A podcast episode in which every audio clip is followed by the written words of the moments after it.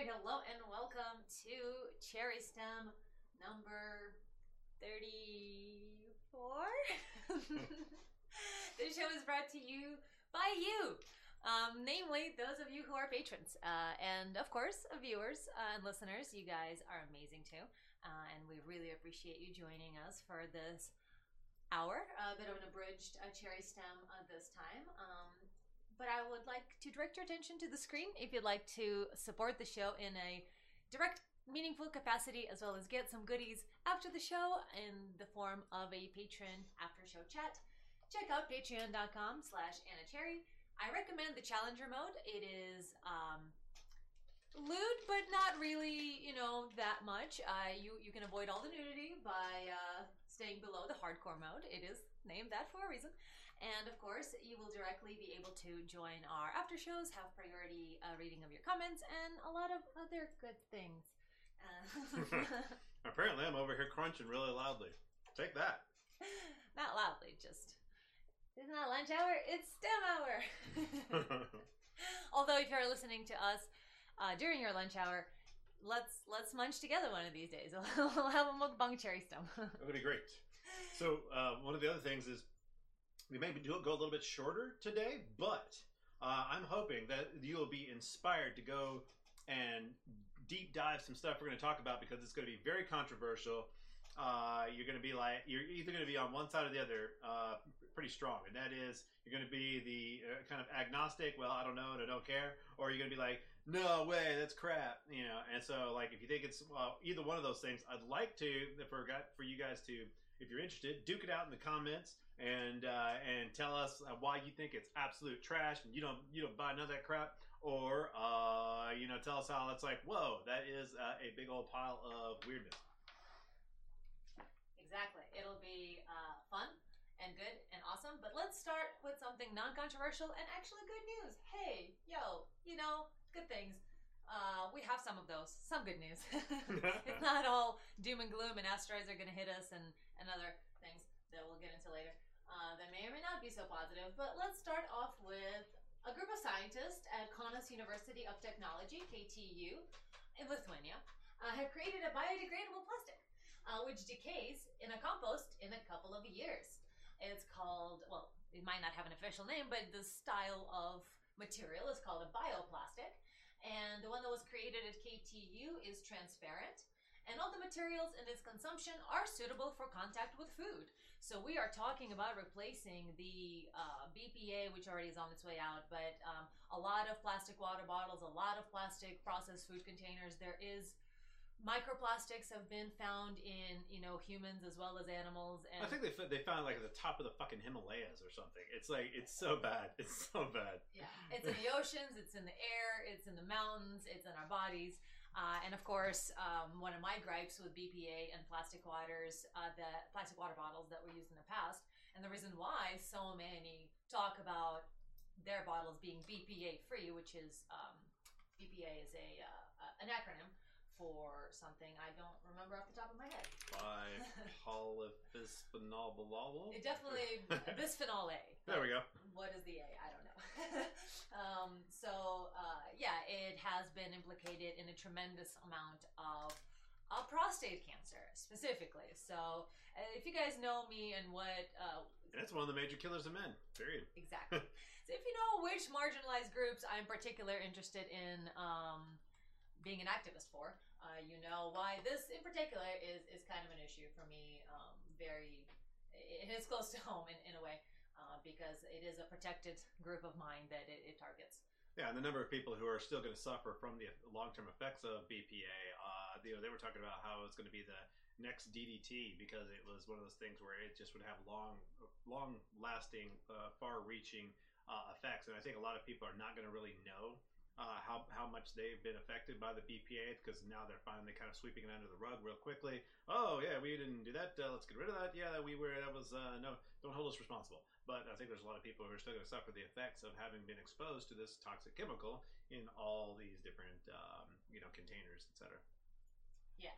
Um, so yeah, that's one of the things I'm really uh, excited about moving away from BPA in general, but the fact that we can replace a lot of these things that we use for uh, more conventional uh, plastics that are derived from petroleum products if we can use, uh, you know, naturally created bioplastics, I'm much more in favor of that. Um, so I really Yeah, we're choking, choking all the, the, the fish and wildlife and, and you know all these We're various. also getting all the fish high, especially in UK where they found tremendous amounts of cocaine in the freshwater shrimp and fish because all the medicines that we take and the drugs that we take run off into the water supply. Yeah, and people, you know, every time we talk about animals, it always reminds me. It's like, you know, there's, I know there's people out there that's like, we don't care about animals for. It's like, um, because they have a big impact on humans. It's like, you know, we're not trying to save the earth. We're trying to save our own asses. The ass will, st- the, the earth will still be here after we fucking destroy everything that sur- supports us and keeps us alive. It'll still be here. We're not trying to save the earth. We're trying to save our own asses. That's what we're trying to say. yeah, we didn't evolve in space in a vacuum of, of nothingness. We evolved on this planet in cooperation with other animals that we use for food, for shelter, for medicines, for a variety of things. We we are an interdependent ecological system, and to see humans as completely aside and apart from this ecological system in which we involved in, evolved in is just kind of well the same as not believing in evolution. Uh, so it has its place um, among some peoples, and I won't pass a judgment onto them. But let's just say I'd like to take a different direction because it helps me predict and prognosticate, and in general have a better handle on my world, and I like that. No moral judgment, just you know, Well, I remember when just I was usefulness. Yeah, when I was first, uh, you know, kind of looking at because I, I went from you know being taught creationism and all that when I was younger, Mhm. and then it's you know once I started understanding how much useful information is available just to understanding, just increasing your theory of mind. Uh, it basically by not understanding that uh, we are primates, there's all these different things that humans do that make no sense at all. You just have to accept carte blanche as just you know that's just what humans do, and they're unpredictable, and who knows why they do all these things. And then you you find out you know some primatology and stuff, and you're like, oh, all this shit completely fucking makes sense. It's stupid, but it completely makes sense and is predictable and, and fits within you know a very easily understood set of circumstances. Uh, and so it's like, yeah, there, you know, there's some some use there. I think there's a there's so many religious people who are now at least accepting the idea that God created the world through evolution, and uh, and so they they know that it doesn't have to. They don't have to give up their religious beliefs to, you know, um, understand that this is just a method by which God did stuff. So at least there is that, um, you know, thing that I think has, has been kind of a that's that's pretty common nowadays. A lot of people don't, you know, feel like that it's a that it in any way countermands or contradicts their I, their belief in God to, you know, understand the world around them a little better. So that's cool. What are you, what you typing over there? I uh, derped on the title of the screen, Ah. so it is. Did you derp on anything else? Are we, are we broadcasting? Are we, can they hear us? Are we- Yes, yes, yes, yes. Um, We've I done this before. as far as well, somebody's responding to antibiotics comments, so they definitely can hear us. Ah, good. And I do have, uh, thanks to YouTube, um, analytics of average watch time, current viewers, playbacks, all of that good stuff. Um, so yeah, we are definitely broadcasting, and we can definitely be heard. I just didn't include the proper title, so my bad. Um, on that, my mistake. Uh, so yeah, all right. Um, that's good news. Um, bad news. so, uh, yeah, the insulin. Uh, I'm sure you guys have heard about those dirty illegal immigrants crossing the border just to get medicine. Yeah, we're talking about Americans going to Canada to get insulin. Uh, that's a real thing um, that's happening, and I was kind of curious as to why. And um, part of me assumed that it had to do with the general um, insurance, healthcare, you know, lack of universal healthcare, that whole problem in the U.S. But apparently, insulin prices have been skyrocketing.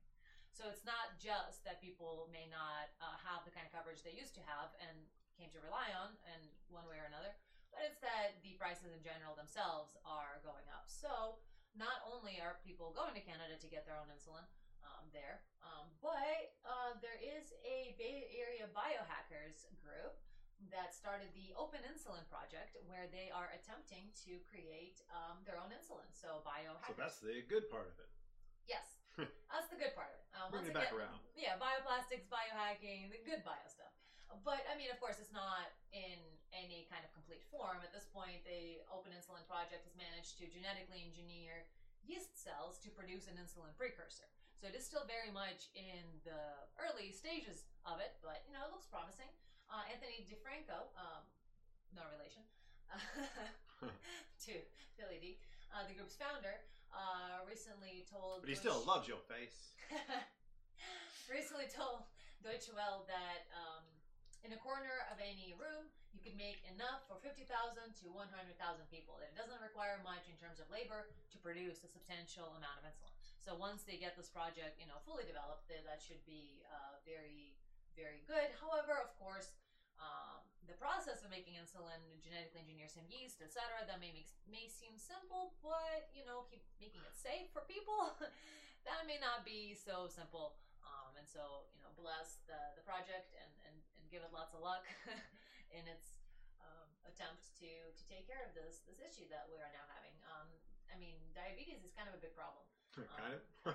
In fact, um, I have this awesome new thing that uh, is very, very new study, uh, research. And I mean, that's part of New Seed that we give you guys lots of new stuff um, that just recently came out. So this one was in April 1st. Um, so yeah, early April, not necessarily super new, but there's awesome uh, converging evidence um, that suggests that the mesolimbic dopamine system is directly affected by the increase in inflammatory cytokines, which are associated with chronic low grade inflammation.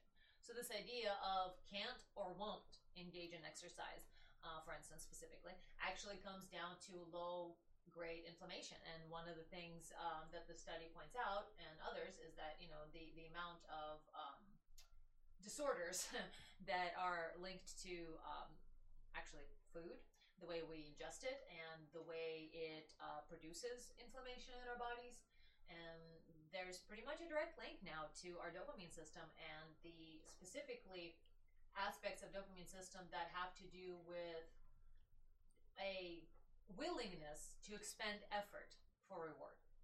Yeah. So- You wonder where willpower comes from? comes from dopamine. Yep. I mean, unless you want to believe your, your brain is magic, uh, and then in which case we can't really help you. But uh, there is specific things. The, the whole idea of willpower, it, you know, there there is this interplay between thoughts and neurochemicals, and that is kind of like uh you know water in a riverbed. There's you know there, there's a feedback loop there. Water over time changes the course of the, the riverbed, and the riverbed is what's guiding the water. Same thing is true of your thoughts and your neuro, neurochemicals because they are basically the same thing occurring, but it's there's one is one is a little more short term, one's a little more long term. But either way, there's a there's a direct correlation between these things that you can track down. And uh, you know, when it comes to willpower, that is something that is uh, that that comes from something. And it comes from you know receptor densities. It comes from you know uh, how active your dopamine system is. And so that what you know what's funny is I've actually kind of tracked it down to uh, people who are a little more on the conservative side tend to have a little bit better dopamine system and uh, are usually uh, a little more um, forceful in their personality because of that. Because, and and it's uh, and it, it is kind of a uh, a little bit of a, a, a privilege, I suppose, that they, they don't really uh, recognize usually Mhm. that it's that, that they have this impetus. They just have more willpower. the, the yeah it's because easier for them to pull themselves up because the world yeah exactly because the world is more satisfying and it Mhm. is and they have more gusto coming through every day in their you know some of it does have to do with thought patterns you know in other words you can you if you're uh you know a more depressive and more you know there it is important that you manage your mind and that can help some but there are things that happen in your health that can make it where you do not have as much of a impetus as, as much of a viewpoint as much of a what just you know where does that energy come from? You wake up in the morning you know a lot of people don't just wake up in the morning they, you know they feel and people who do a lot of times they feel like that's me that's all me no it's all you there's a lot that has to do with your health and your you know your genetics and a, a whole lot of things that are that have nothing to fucking do with you uh, but they happen to benefit you and and make you have a little more willpower and some people have less but then each one of us has these waves that go up and down and, and knowing that there is something that you can kind of start a feedback loop headed in the right direction. You can always start a feedback loop that heads in the wrong direction uh, as well you know thinking depressively not you know allowing allowing yourself to you know kind of uh, you know go in that direction mentally a little more instead of uh, uh, you know reaching for more of satisfaction that's what dopamine is mostly um, uh, related to and so Mhm. there is a there is a both desire and satisfaction are related to dopamine. In other words, we you're when you're looking to the future and keeping your eyes on the prize and you know all a lot of those things that have to do with kind of your typical coach tropes you know what, what, what your coach would tell you to do keep your eyes on Or- the prize and Or a typical successful person Right. tropes. a lot of those things do are, are you know kind of important to uh, uh, as a as a, a a pathway to kind of beat down you know in, into your head and have like a, a, a cause a beaten path. I don't know if you uh, you know you go. We were just out and kind of in the woods and. You know, there was these little pathways down uh, that go through the woods in the in our park, and it's like, well, where did that pathway come from? Well, it came from people kind of taking the same you know, uh, path through the woods repeatedly, and eventually, it kind of the grass gets beaten down, and so the same thing happens in your brain. It's like the more that you're doing something, the easier it is to traverse that area, Mhm. and you kind of create a beaten path in your brain by through habit. So you know, a lot of those tropes that all the coaches and things like that have, they are, uh, you know, they're valuable. They're they're something that is important, and that is that is basically setting yourself up to have dopamine too. And so a lot of that has to do with thankfulness, Mhm. but it, uh, but you know, it can Also go known wrong. as prayer sometimes. Yeah, a lot of times people who are in the habit of praying, they, So- they they're focusing on their, their thankfulness. To recap, uh, what what we're started, uh, not to recap, but to sort of uh, add a little more context before we go any further. The oh, what we were talking about, in, in case our mic was a little low at the moment at the time, um, we have noticed or we have tracked um, scientific evidence and psychological studies, etc., that indicate that people who uh, label themselves or consider themselves to be on the conservative spectrum, towards the conservative side anyway, uh, right wing, etc., they tend to have a more healthy dopamine system. Yeah. So so it's a um, it is kind of a forward looking. I mean, uh, and everything can go wrong. I mean, there, there is there is a uh, where where the that's the thing. I, I really feel like everybody should kind of be at a balance of having both the conservative and liberal viewpoints. And I think a lot of people who consider themselves conservative or liberal tend to be uh, uh, more towards the middle. I think that's the dominant group. Whereas it's the we hear a lot from those extremists at both ends, but I Mhm. think that that most people are a lot closer to the middle than the people that we tend to hear from a lot. Yeah. And, and, and I think that that's that's really the healthy area because there is a, gi- a give and take and a loss to like we were just talking about all the positive things that, that have to do with that keeping your eyes on the prize moving forward thinking about the future well when you're you know a lot of times that can become obsessive behavior and you're so obsessed with looking to the future that you eventually become dissatisfied and nothing will satisfy you and so you're always chasing after that dopamine and so it's a, uh, you end up being a bit like a drug addict Mhm. you end up being like a cokehead. You know, that's that is you you tend to bring your brain into that, that path so far where you're not you know not you know uh, being more thankful for what you have and you're always focused on the future instead of on the present and on what you already have and you know and making sure to check so there's and, and that's the thing is so so in the other direction that that pulling back and, and saying okay well you know uh, being satisfied with what I've got already, and and you know there there are things that are kind of more towards the middle end that, that is goes back towards the liberal perspective, which Mhm. can go, of course, off the rails as well, where you end up in analysis paralysis because you're you know you're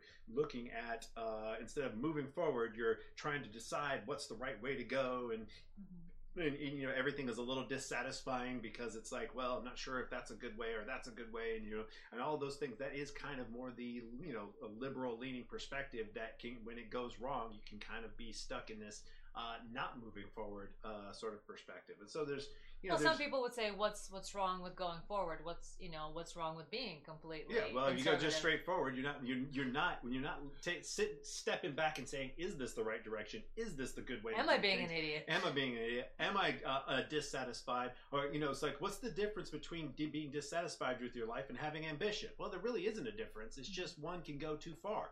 Having a little bit of ambition is about you know continual improvement Looking of yourself for and those things around you. But everybody knows that being wanting to improve your life and improve yourself and move forward can become an obsessive uh, focus that where you end up le- sacrificing your family, sacrificing you know your Your your, actual happiness to be chasing after something that you know because you because you're not satisfied with it. You gotta oh I gotta get the bigger house, the bigger car, the gotta have the this, gotta have that. You gotta keep upgrading, kind of keep going forward, and you're never happy with anything. And so you can see how this never satisfied goes along with that dopaminergic system. But it's like you have to have Also both being- the satisfaction and the the the you know desire, looking forward to the future, but not overcome with desire. You can't be overcome with desire or overcome with with satisfaction being completely complacent with your Mhm. life and that's where you know there is being satisfied and, and thankful for your life can go overboard. It's you know what what's wrong with being thankful? What's wrong with being happy with what you've got and focusing on on the, uh, on the, everything that you have is good enough instead of you know constantly having to chase after more. Well, eventually that being overly complacent means that you're not moving forward with the world. The world continues to take you know c- continues to take things, continues to there continues to be injuries because things are changing, and so that's why you have to have this you know continually Also, uh, trying to improve because otherwise you you'll get left behind. and of course, there's the idea that we're talking about thankfulness, and uh, sometimes those who are not focusing on thankfulness believe that everything they gained they're entitled to, Oh yeah. Oh god. which yeah. is the the defining trait of conservatism. But on the other hand, well, hyper. You mean like overly fundamentalist kind of? You know, that when you're going too far and, and you believe well, that Republican because the lack of social uh, Right. programs for elderly, lack of any kind of safety nets. Right. It's like I did it all, and it, it's basically it's just being a fucking simpleton. It's like no, you didn't. You had the help of your family. You had the help of of the generations of people who created roads, and you know there's there's all these people who are doing all these various jobs that are supporting you. And if you're not looking at that, then you're an arrogant piece of shit. Uh, right and but and so being thankful is actually a very very important very important uh, attitude that comes from the left that we all need to adapt but at the same time as you were saying that has its drawbacks of being too Well, the same- complacent right, and it's the same thing with pride. Again, once again, what we're talking about right there was was being overly prideful. But at the same time, you do have to give yourself some credit. You do have to be uh, say, yeah, I did something, and it was good, and now Yeah. and it's satisfying that I did good things, and I believe I did good things, and I did fucking work hard, and you know, the, and it did end up paying off. Just recognizing that a lot of things are not in your control, and you, uh, when it comes to circumstances, that's what the humility is about. And that's Mhm. why a lot of good religions teach you about humility. Now, you don't want to be so thankfulness yeah, you don't want to be so uh, uh, so humble that you believe you're a piece of crap all the time, and please be, believe everyone else is a piece of crap, and then you're just stuck in this depressive "I'm shit, you're shit, everybody's shit." And it's like I, I hate it when people have that kind of perspective. It's like that. No, you're not shit when you're actually trying hard, and even if things aren't going well, if, even if it's not going the direction that you want, you're not making the progress you want. You're still seeing yourself as shit is just a self limiting you know prophecy. It's you have to see that's like i have made even when the, the small strides it's because I, I put work into it with the situation with what i had there. And it's like yeah i'm gonna try i'm gonna try to change the situation. Yeah i'm gonna try for more but i have to be satisfied that i did what i could with what i had you know so. And apologies for the background noise. Uh, I was just thinking last night that our cat doesn't seem to be playing with his toy that much anymore, and as soon as we started the podcast, he decided to play with it again.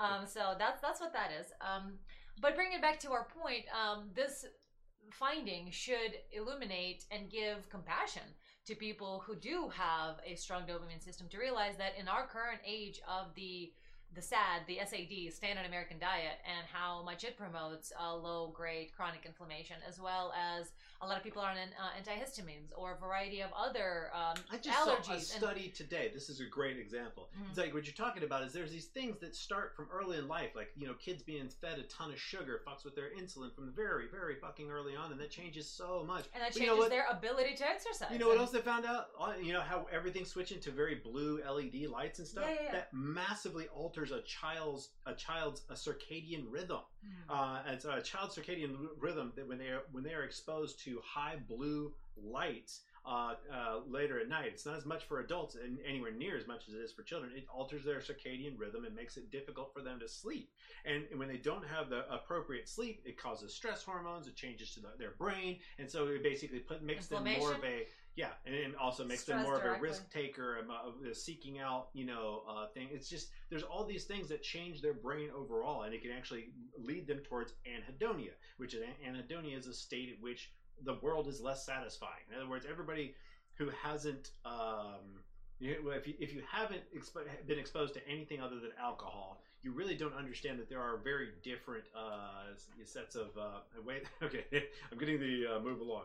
there, there's different sets of um, circumstances that. Well, you know, I got I got If distracted. I'd like for you to acknowledge it, I would have said it out loud. Yeah, the whole know, point but- is signaling to you from behind the scenes is that nobody knows. Uh, yeah, but you got me. You totally distracted me. I lost my train of thought. Well, it's just we. It is supposed to be short, and I'm noticing us going off away from the Okay, well let's move on then. I don't know. the the, the, the thing. But you got me. I'm sorry, but also that goes to basically the point is have more empathy for other people that you feel are uh, not as good at things as you, such as people who don't exercise. Maybe they can't um, because of the way inflammation affects their dopamine system. And also, as you were saying, children, uh, Generation Z. uh, you know, uh, so many all- different technologies that fuck them. But Yeah. at the same time, there is hope, and that is understanding it. Yes. Understanding it means you can find tools, and if you can find tools, you can overcome the problems. But the point is, instead of uh, believing in this bootstrap bullshit, you can see that's like, yeah, there are disadvantages, there are advantages, there's shit, and so you've got to find find the way around instead. And that is the more instead it's it's not saying give everybody a pass and an excuse and we're all just fall apart and not even try. Instead it's look at what look at what is causing all of these problems. Don't don't you know pay no attention to them. Don't believe they don't exist but find the sources of them and help find a way around if you are one of those people who are suffering from these various disadvantages know that there is a way around if you can search for it. It's not just this un, uh, you know intractable problem that you can't do anything with that there is a that there is some way that you can find tools you can figure out what's wrong and just always believing that there is a way around is the is the thing that i wanted to emphasize Mhm. And you know, that perfectly leads into our next topic, uh, which I'd like to get to the space uh, topic, but also give our uh, patrons in the after show uh, a bit more time because we are really pressed for time today. Uh, unfortunately, we had a. Um, a project uh, sprung on us at the last minute that we literally found out about yesterday uh, in the middle of the night, last night, going to sleep. So um, we would like to be able to do these cherry stems every Monday, but you know schedule is not the best. Um, so sorry in advance. I'm sorry to everybody. I'm sorry to my co-host. I'm sorry to our to our viewers. I'm, I'm definitely no i mean you mean thank you for for your patience thank thank you for putting up with our need to have a shorter schedule and for and thank you for for not uh, being frustrated with me trying to hurry things along as a as a as a show dominatrix with my whip. so so thank you very much for your patience and for your understanding. Uh, but what you were saying perfectly leads into our um, next topic, which is neurofeedback. Uh, study published in 2019. Excuse me, uh, you were doing neurofeedback when I met you, which was almost 13 years ago. So, yep new study, my butt. I know, right? There's so much new. information available already back then. It's just it's people uh, they need it to be part of consensus before they'll accept it. Doesn't matter if there's mountains of evidence Mm-hmm. if it's not consensus. If somebody if some group of elders hasn't put their stamp of uh, of approval on it and and their opinion, people people it's amazing how much even people in science are driven by opinion. And in this case, it almost seems to be uh, who's going to fund that because the study that came out in 2019 uh, looked at military Oh. specifically. So, so let's talk about what what we're talking about. Uh, neurofeedback, and of course. Um, if you notice down below in the description of the show, there will be an RSS link uh, to this uh, podcast. You can also go to patreon.com slash Anna Cherry, and all of the supplemental information from this show will be included there. They are public posts. You can click on the cherry stem tag that is there on the front page, or you can go to posts and just scroll through until you find a public post, uh, as all cherry stem uh, episodes are, and all the information will be there. So we're talking about neurofeedback and the way it's revolutionizing stress management, and we have the actual study as well as the Medium article around it, which you may or may not need a subscription to read. So uh, let me just do some um, excerpts from it. I believe you get up to three free reads a month. So uh, if you want to use it on anything, use it on this. And we're basically talking about how fear, stress, and anxiety are some of the biggest dangers to our mental health. In fact, Generation Z has been uh, known to have the most uh, depression and anxiety uh, of all uh, other generations currently. So, uh, the amygdala, which you've heard us talk about before, probably many times, is a brain structure involved in emotional experiences such as fear and anxiety, also social learning.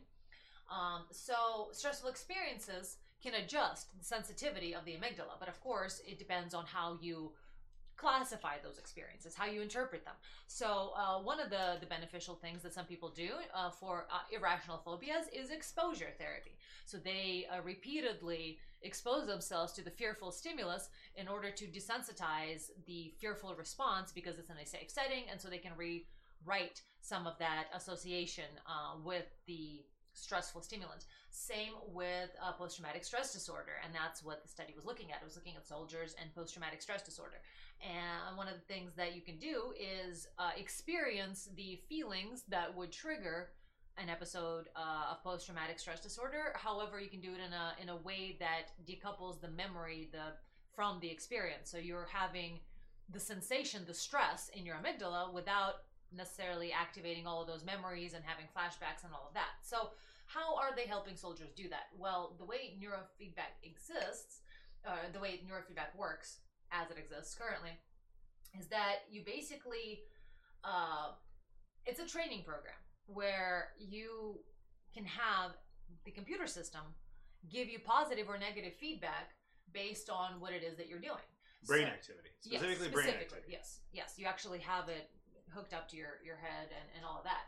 Um, basically, what you do is you experience whatever it is they want you to experience, or controlling an avatar, or just you know doing some sort of game like experience.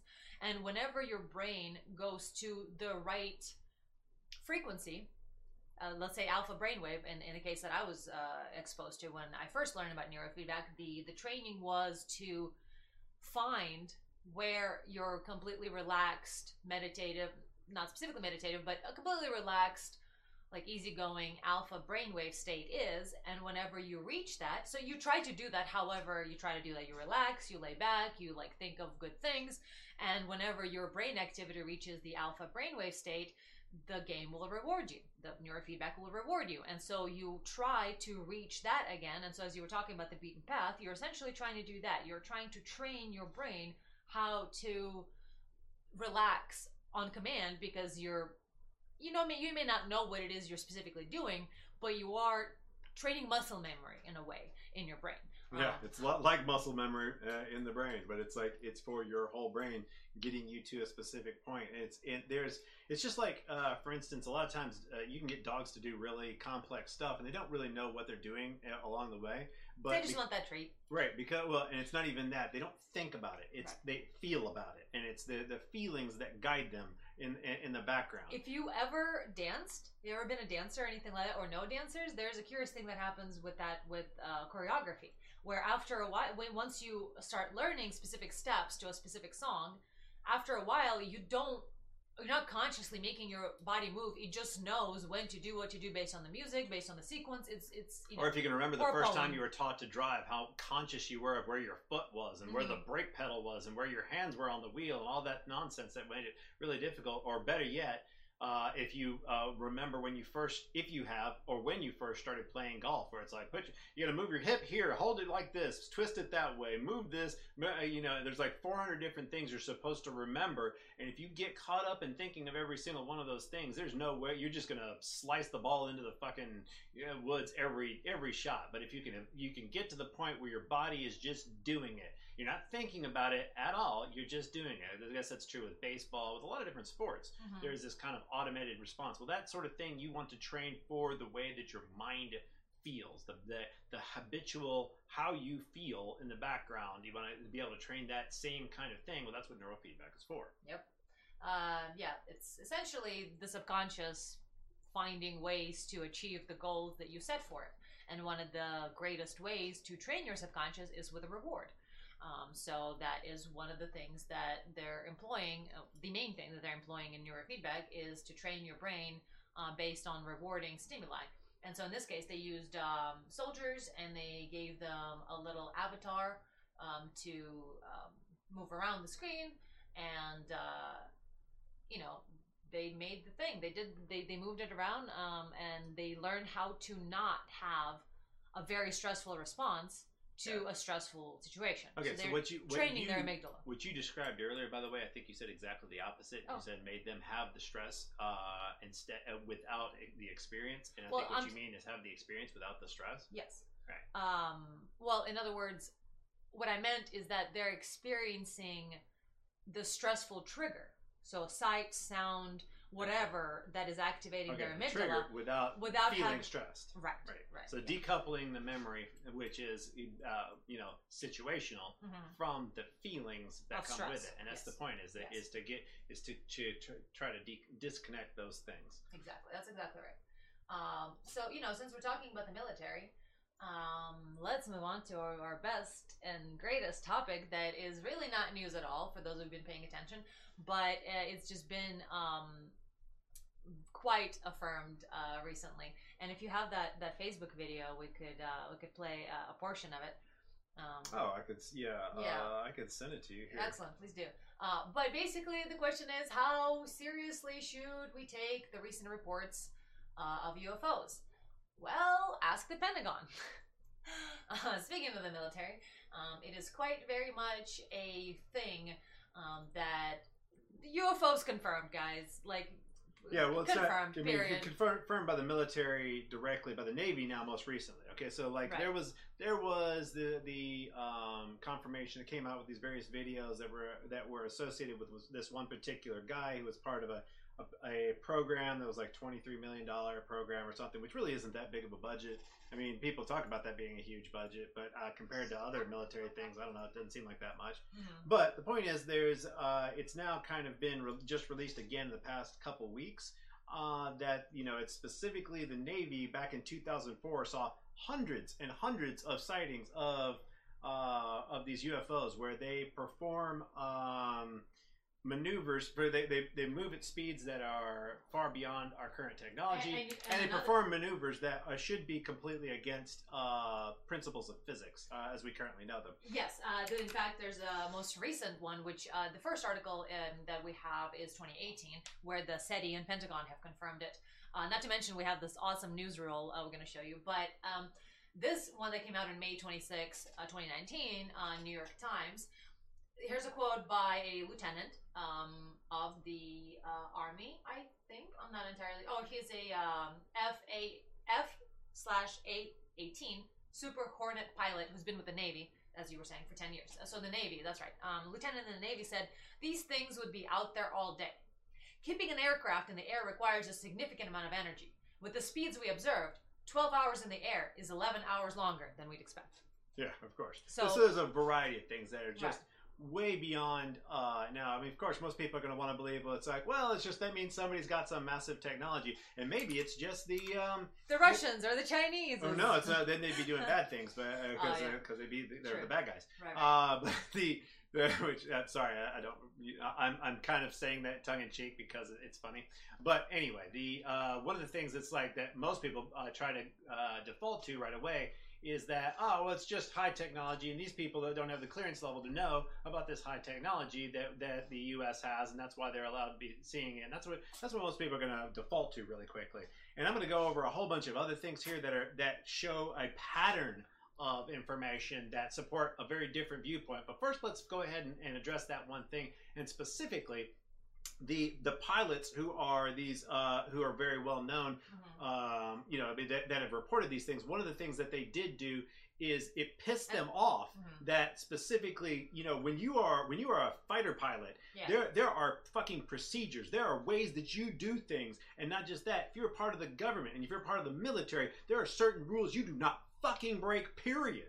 Fucking period. And that is one of the things that they that they had that, that uh, pissed them off is these things that would zip right into the middle of their, their formations, which is totally, I mean, the unexpected, out of nowhere. That is a super hyper dangerous thing. So if you want to believe that it's some sort of drone that they that that uh, or that their we own have, people. then or- you then you also have to believe that are that somehow these people who are uh, who are taking care of the most advanced technology that we have are also these hyper irresponsible people, totally breaking all military protocols. So if you want to believe that, and they haven't been okay, sacked fine, somehow.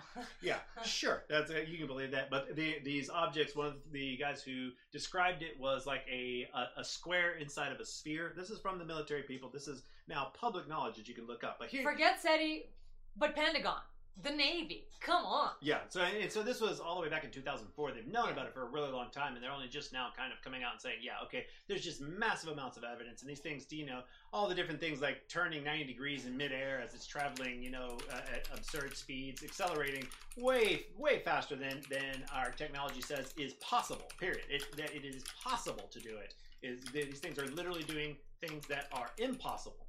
Uh, and then, the, but now let me go and, and go over a wide variety of things. That's why I really like this. This 13 reasons to believe aliens are real thing is, is a, uh great little uh, little thing because you know I don't know if you uh, most people aren't aware that there are that we now uh, estimate there are 40 billion Earth-like planets in the Goldilocks zone just in our galaxy, not in the, all the other galaxies, but just in our galaxy, there is Aw. planet 40 billion planets that can support remember- life like ours. I remember when they were first searching for And the first planet And in like, the "Man, Goldilocks. we wonder if they exist at all. Goldilocks, yeah. It's like, no, they, we now estimate we found so fucking many of them that there's 40 billion in our galaxy alone. Okay, then um, we you com- combine that with the fact that we found life forms that you know they live in acid, in salt, solid rock, boiling, frozen, and in the vacuum of outer space, and at 2,000 times the amount of radiation that would melt a human. So, in other words, the the, the extremities that life can exist in are far beyond what we once believed and all of these a lot of the history of our disbelief came from these specific things um, then there's also uh, for, you know the recent uh, astronomical ob- observation of an interstellar object accelerating without an accelerant okay so this is the uh, Mu- uh, Moi, moi. Muamua, think. amo- moi. Uh, yeah, is that the right name of it? I don't know. It's Hawaiian, and it's uh, it's so this is an interstellar object that we tracked coming in from outer space, and then it accelerates. Okay, not and it, it's and it's accepted Well, first off by the entire uh, community that it definitely does accelerate at a speed that is that is faster than uh, a any kind of asteroid. So therefore, it behaves like a comet, but it is also accepted. Period. That there is no accelerant, there's no outgassing, anything. So there's no reason for it to be accelerating other than there being some sort of engine in it. Um, then-. Right. That's a memoir. Then, um, so then of course you, you combine that with the detailed recordings of sightings going back hundreds and thousands of years. Um, there's uh, There's some, uh, if you are a fan of 14th and 15th century religious art, there's some really interesting Jesus paintings with saucers in the background. Yeah. I uh, kid you not. It's a Well, thing. all of those things seem like nonsense until you start putting together this larger picture I'm of just saying, we have this, sightings where you look at it from a thousand century. different angles and they all gives you the same picture. And that is like, for instance, well, to uh, some people, that is not the way that they believe things. They'd Yeah, rather no, see one picture of Jesus with the UFO saucer behind him rather than 20 scientists telling them.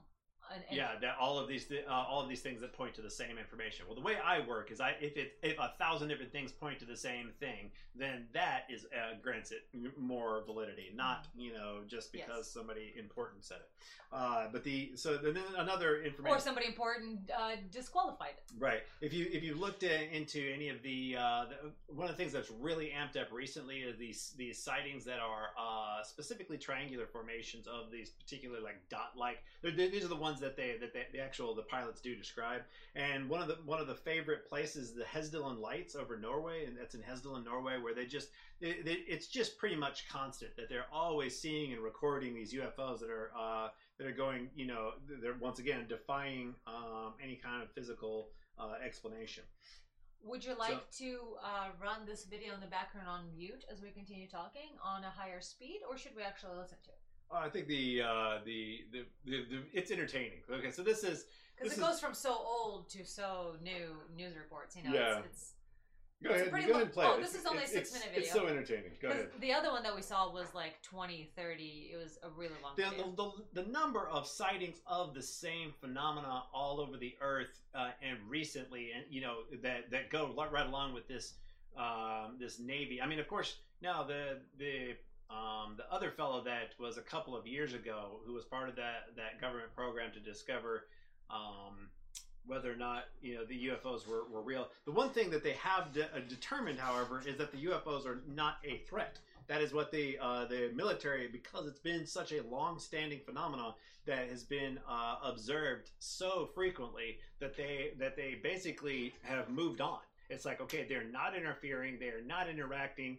We have other things to do. We got other fish to fry, and that's basically the military. Um, uh, what they do about it. So there's there's no point in them messing with it anymore. They know it's there. There's nothing they can do about it, and they're not hostile. So I mean, like when after they they observed these guys for going on a few months, uh, the ship that was observing them eventually just you know left the area to go to the to Iraq area and, and continue something that was more important to them. In other words, it, it just UFOs are just no longer important to them because they don't. There's when there's nothing you can do about it, and there's no, and it's not ga- gaining you any advantage, or and it's not changing all that much. Then you know it's okay. It's a phenomenon. We can deal with that later. We got we got bigger fish to fry because it's they're not a threat. So that's the thing. The military doctrine around it is they are not a threat. They're not a concern. They're therefore not you know not really even. They're just old news, uh, but they are there.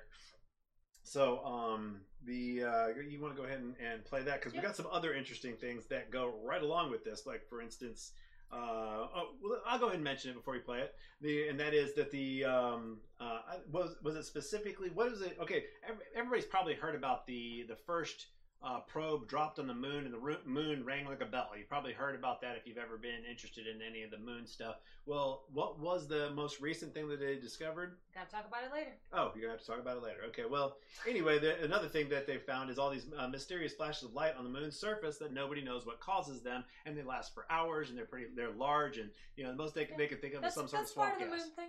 Yeah. Okay. So I was Yeah. just giving a uh, a little preview. Go ahead. Cool. Yeah, we, we have a, a natural transition from Okay. UFOs to the moon. Um, because that, that was basically our last uh, thing is Oh. Okay. yeah the moon.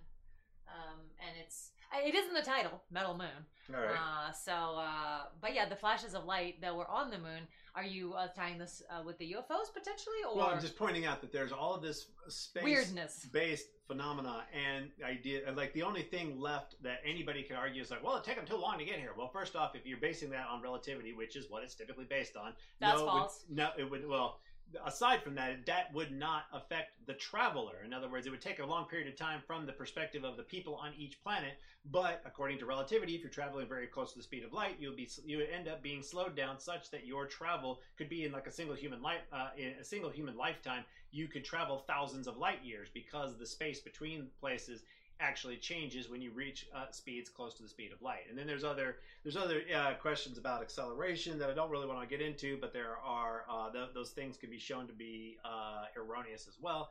Point is that there there that there aren't any reasons why why uh, other civilizations could not travel here and within their lifetime, even if you buy the the, the mainstream narrative. Even if that you just you, you can't actually think outside of the box of, of whatever consensus is, it's still you, you're still okay. You're you have you're not breaking your your consensus religion to believe that it's possible for um, uh, you, you for actual aliens to have uh, visited here. But go ahead. and possibly have a base on the moon is Yeah. what And- you're what you're basically say, getting to. All right, we'll go ahead and, and play this. This is uh, a fun little thing. All right, let's do this.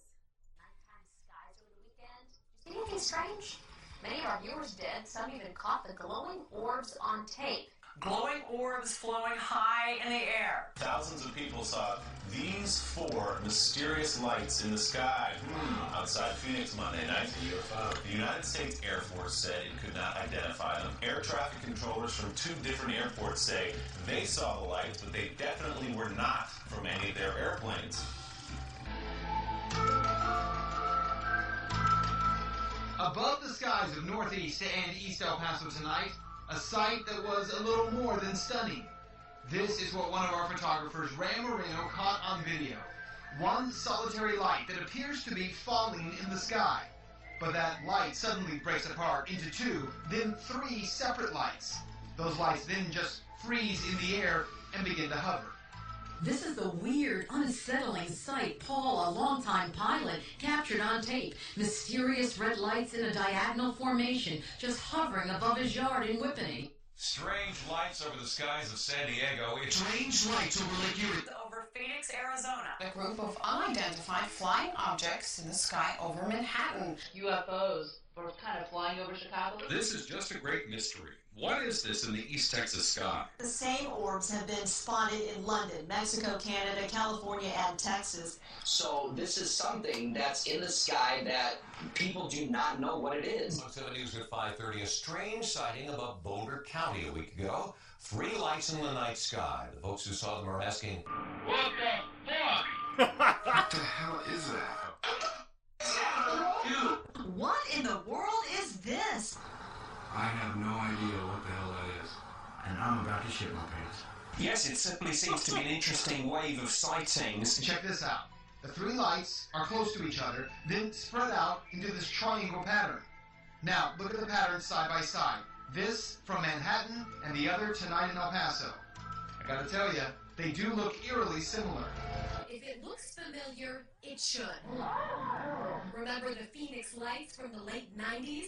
Thousands saw the triangular glow in the night sky. The military said they were flares. Many are still skeptical. Could these lights have been flares dropped from planes, which some say explains the Phoenix phenomenon? But flares fall from the sky, and these did not, as you saw, so the mystery continues. Would like to. Uh, there's still a couple more minutes on this, uh, and we will link this particular. Um, we will link this particular video in uh, the chat right now. Yeah, there's some films of However- like, literally like hundreds of them in the sky. Yes. Like hundreds. And I'd also like to point out that yes, uh, for those who are latecomers um, to the show and just tuned in, the military, specifically the Navy and the Pentagon, uh, in 2018 and 2019, are now saying that they don't know what it is. Okay, they're not saying it's swamp gas like they used to. They're not saying it's flares like they used to. They're saying they don't fucking know what it is. And, and the funny thing is, when you when you look into it, it's kind of don't know, don't care. like, which is kind of weird. But I mean, I kind of see it. It's like if you if if you've been observing this shit for for years and years and years, and it has absolutely no impact, then eventually you got to get back to business. Eventually, it's like okay, we can't do anything about it. It's just there. It's just stuff. It's like uh, it's like the military giving a shit about what's going on in astronomy. They don't. Uh, they they got they they're doing their military thing. You know, they got they got bigger fish to fry. If it's not if it's not, and and that's what every report has come back. They are not a threat. They are not a threat. Not a threat. And so and so because that's their whole job is threat assessment, and they've assessed it and said it is not a threat repeatedly. Then basically at this point it's it's just moving forward and uh, you know and it kind of ignoring it. And so so that's the that seems to be the way that the government is uh, handling it. It's like we've got to deal with you know all of our various wars that we're you know doing all over the planet, and uh, you know because we basically we do have war going on almost everywhere on the planet right now. To the point where generals uh, in the Pentagon have no idea where exactly we're having all the different wars that we are. Yeah, we, we've got so, So- many different deployments of, of people across the planet uh, that we, we we just don't know. So so it's like yeah, we got uh, we got other things we're doing. Uh, we're killing people. so, Yeah, no, no, don't care. Uh, for sure. Uh, that's and you know, as I was mentioning, Patreon. places to go, people to kill. Patreon.com slash Anacherry will have an upload of the audio of this whole talk, as well as every single citation that we have based our information on. And the latest two, as I was saying, came out in 2018, uh, where the Pentagon doesn't know what they are. And in 2019, we had Navy confirming that uh, the way these things operate is outside of current capabilities uh, of our own guys or any any science outside of our science okay not just outside of our te- uh, our um our technology but outside of our scientific understanding. uh, understanding. of how this must occur. It's like there's things that that it simply it doesn't things aren't supposed to work like that. There's not there there's effects of inertia that have to be overcome and these things are not acting like that. And So- as you were saying, some of the pilots were extremely frustrated and upset with this uh, because uh, the the way these uh, objects move in the middle moved into the middle of their formation and violated other protocols that are just so hardwired into the way that pilots and the Navy and all of them work. Well, the whole military Yeah. say there there are certain you know protocols that you there are things you do and you do not fucking ever do. Period. You know, uh, it, it's So it's hard to believe that there are going to be that many loose cannons uh, uh, flying operating the most advanced technology that exists. known to yeah. man. Right. That that is uh, above the level of the military. Yeah, they're gonna go and just fly right in the middle of a of some military jets and fuck with them. Right. That that makes sense. yeah. So, uh, speaking of things that don't make sense, the moon. so, yeah. Um, aside from mysterious uh, flashes on the moon, which uh, I'll let you talk about um, in a minute. Now, well, okay. You know what? Let's start with the flashes. Let's let's go with that, and then uh, then that was a little older uh, information uh, that, in other words, it came out um, a couple of years ago. However, we have information that came out just this year. So this one was, um, well, actually, this this article was also written in uh, 2019 in particular, but the uh, evidence uh, of lights flashing on the moon has been, uh, it went back to, you know, 1950s. 1950s. Not to mention that Who was We've had it? since the 50s, and we've never figured out what these uh, several times a week flashes of light on the moon are coming from. So, and the flashes, what they mean by flashes, they can last hours. So it's not just like a like a quick little thing. It's uh, we're talking about areas lit up. I don't know why the hell they're using the word flash uh, when it's uh, when it lasts for hours on uh, in certain occasions. But uh, yeah, they they have no idea what it costs, or what what what the cause is, or what could cause it. Um, you know, the, uh, as usual, it's swamp gas. Uh, is their best guess. It's uh, electrically charged particles that uh, the solar wind that react with moon dust. Yeah, so it's you know there's a you know okay I could see some level of uh, possibility there, when, but the point is that you can decide when you want to just ignore what's in front of your face. Think about it. Pick somebody you think of as opposition to you, and now think about trying to get them to see your point of view for a moment and see how much they can they can completely ignore evidence completely ignore and, and come up with some crazy bullshit uh, uh, sideways you know way of looking at it and believe it 100% regardless of how ridiculous it looks the same is true of you same is true of me same is true of everyone uh, I know everybody, uh, you know, doesn't doesn't want to believe that's true of themselves, and they just believe it's true of everyone else. But consider for a moment that maybe you're human, and uh, you know, just maybe, and it's and that you do the same thing. That you'll come up with these long, convoluted Excuses. excuses to believe whatever it is you want to believe. And so you have to do that every once in a while to reassess new information. And that's all I'm saying here is reassess a vast amount of information where there's all these various overlaps of the same information pointing to the well, different information I mean, pointing to the same phenomena. Various different sources, various different things, all of them pointing to the same phenomena, and that is, you know, these these things do not seem to be, unless of course it's just eh, other countries that really don't like us all that much have way better technology than us and are just uh, they're just Waiting on they it. just like us so much that they're or they just don't feel like t- taking us over. They just don't feel like it, you know. Uh, they're like, ah, fuck it, you know, let them, you know, and, and then and also we're not using any of this super hyper advanced technology either against other countries. There were- there- Which do you, do you really believe those things? Do you believe that one is of these Russia countries? our enemy, or are they? Yeah, is Russia our enemy, uh, or are they like, and they're, are they just like, yeah, you poor things, we're so fucking hyper advanced beyond us, you can't even understand our physics, and we're just gonna fuck around with your military and uh, do whatever the fuck we like, uh, except For the except any, but for the lulz, except when you go and, and cause all these various issues with us, then we're gonna help hold back. We're gonna, you know, all these different various, we're gonna hold back And we're going to resort to cyber hacking. Right. And you know, come on, Ser- really? And and, and the same thing is true. You know, it's like, uh, uh, are, China, yeah. well, are we just putting up with uh, with all the shenanigans of these other countries, or do we have this vastly superior technology that we're where when you've got technology that superior, the things that you can do are uh, do, are not limited to just space flight. They're not limited to just you know th- th- there are that that kind of technology spreads out into a, a, vast number of different types of inventions and things that you can do with that level of advancement in physical knowledge and the knowledge of, of energy manipulation, et cetera, that's required for these the sorts of things that we're talking about here. The the any country that had that level of technological advancement would not give a great big flying fuck what the other countries are doing because they just control them. Period. They just have them. You know, it's they, they, they at most they just be kind of being nice, but you wouldn't, you know, being that far ahead changes the way that you that you interact. In other words, it would be that that country would being that far ahead would the way that they would interact with the world would be vastly different than the way that all the biggest players in this in this world are interacting with each other Yep. They you know it's it's so it's there's there's a lot of reasons why it's saying it's just some advanced technology that we have just doesn't fucking make any sense Yeah, so the the moon flashes actually, as they were saying, it might it's uh could uh, the flashes can be gas uh, on the moon's uh, reflecting light. Um, swamp gas off the uh, off the weather balloon Yep, swamp gas reflected off of the weather balloon, and yet they still are spending a lot of money on monitoring it. Uh, why? Uh, they actually have a pretty sophisticated words sophisticated system of having cameras that red two cameras at least that keep an eye on the moon night after night.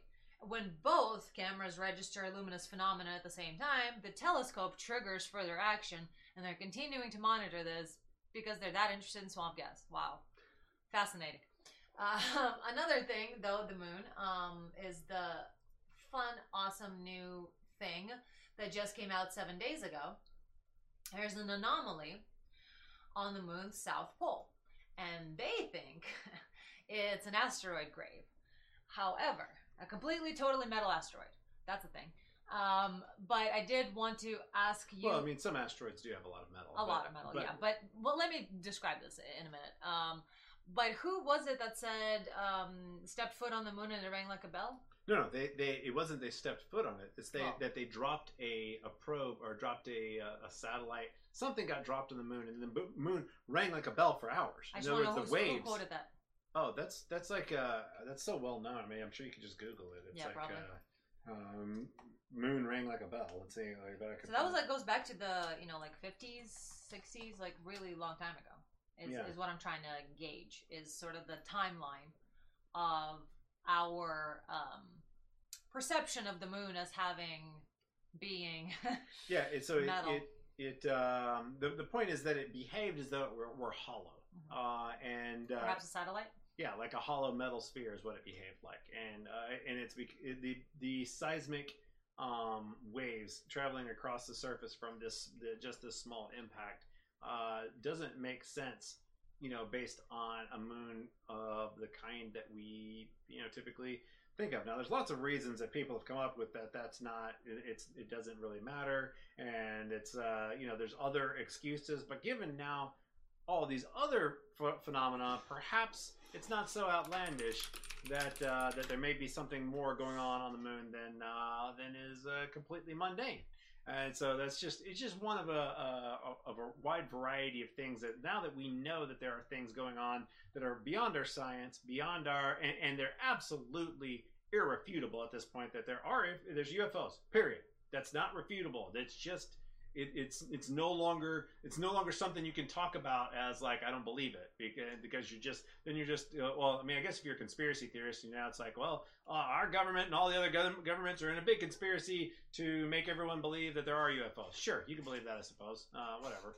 Uh, but the the truth so of the matter is the the the int- oh go ahead. it's just it's accepted by civilization now there are UFOs that's we that's it. What they are where they come from okay you can you can start arguing about all that but the fact that they're there and they're behaving in certain ways that make no sense according to physics etc that is not something that is uh, you know up for discussion really I mean, it, it, everything's up for discussion. Technically, you can you can argue that the moon's made of green cheese if you like, but it's it's it's it, the the accepted evidence and the number of people who've witnessed it and all of these things make it uh, absurd to really go back to the 90s where you know the idea of UFOs being there was was just silly and ridiculous and now cats are fighting like cats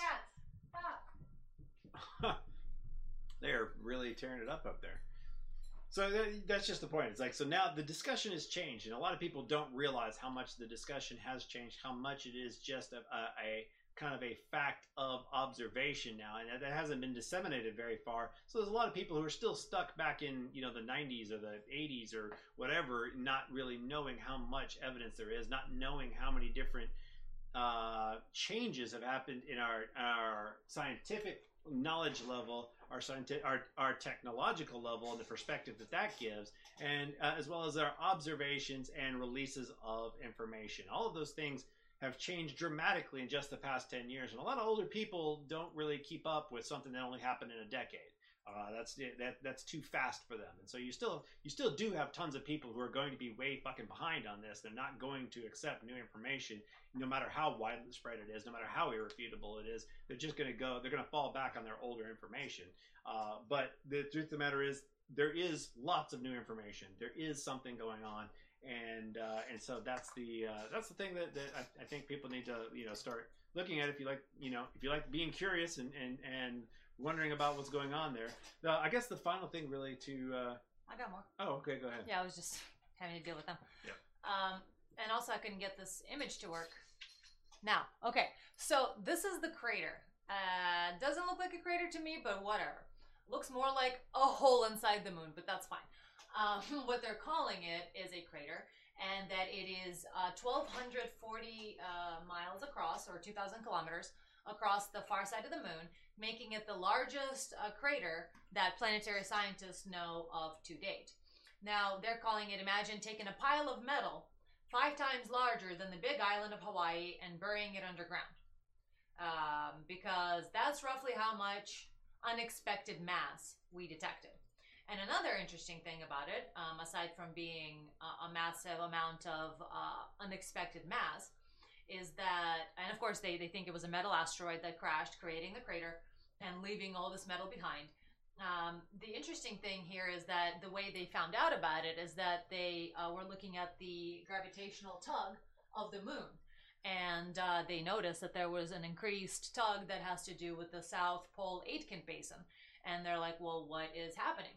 Um, and another um, thing is that, well, their explanation is that one of the explanations, anyway, of this So this is extra the mass. South Pole or just the, The South Pole of the moon. Yeah. Okay. So in other words, it's it's something that that's eh, obviously deeper, and therefore we can, um, you know, uh, that, there's there's a lot of questions about whether or not it's only there or it could possibly be elsewhere. We're not probing as deeply uh, in other places as we are right there because of the fact that that's like you know it's it's obviously deeper than other places since it's a larger crater. Well, here's the interesting thing about that, though, is uh, so one of the explanations of this extra mass is that so there- there's basically mass that they found through Yeah, gravitational tug Right. that they didn't account for, and they're thinking that it has to do that it was the metal from the asteroid that formed the crater and is still embedded in the moon's mantle. However, um, however it formed, the fact that the mass anomaly is still so prominent and that it seems to be located 186 miles or 300 kilometers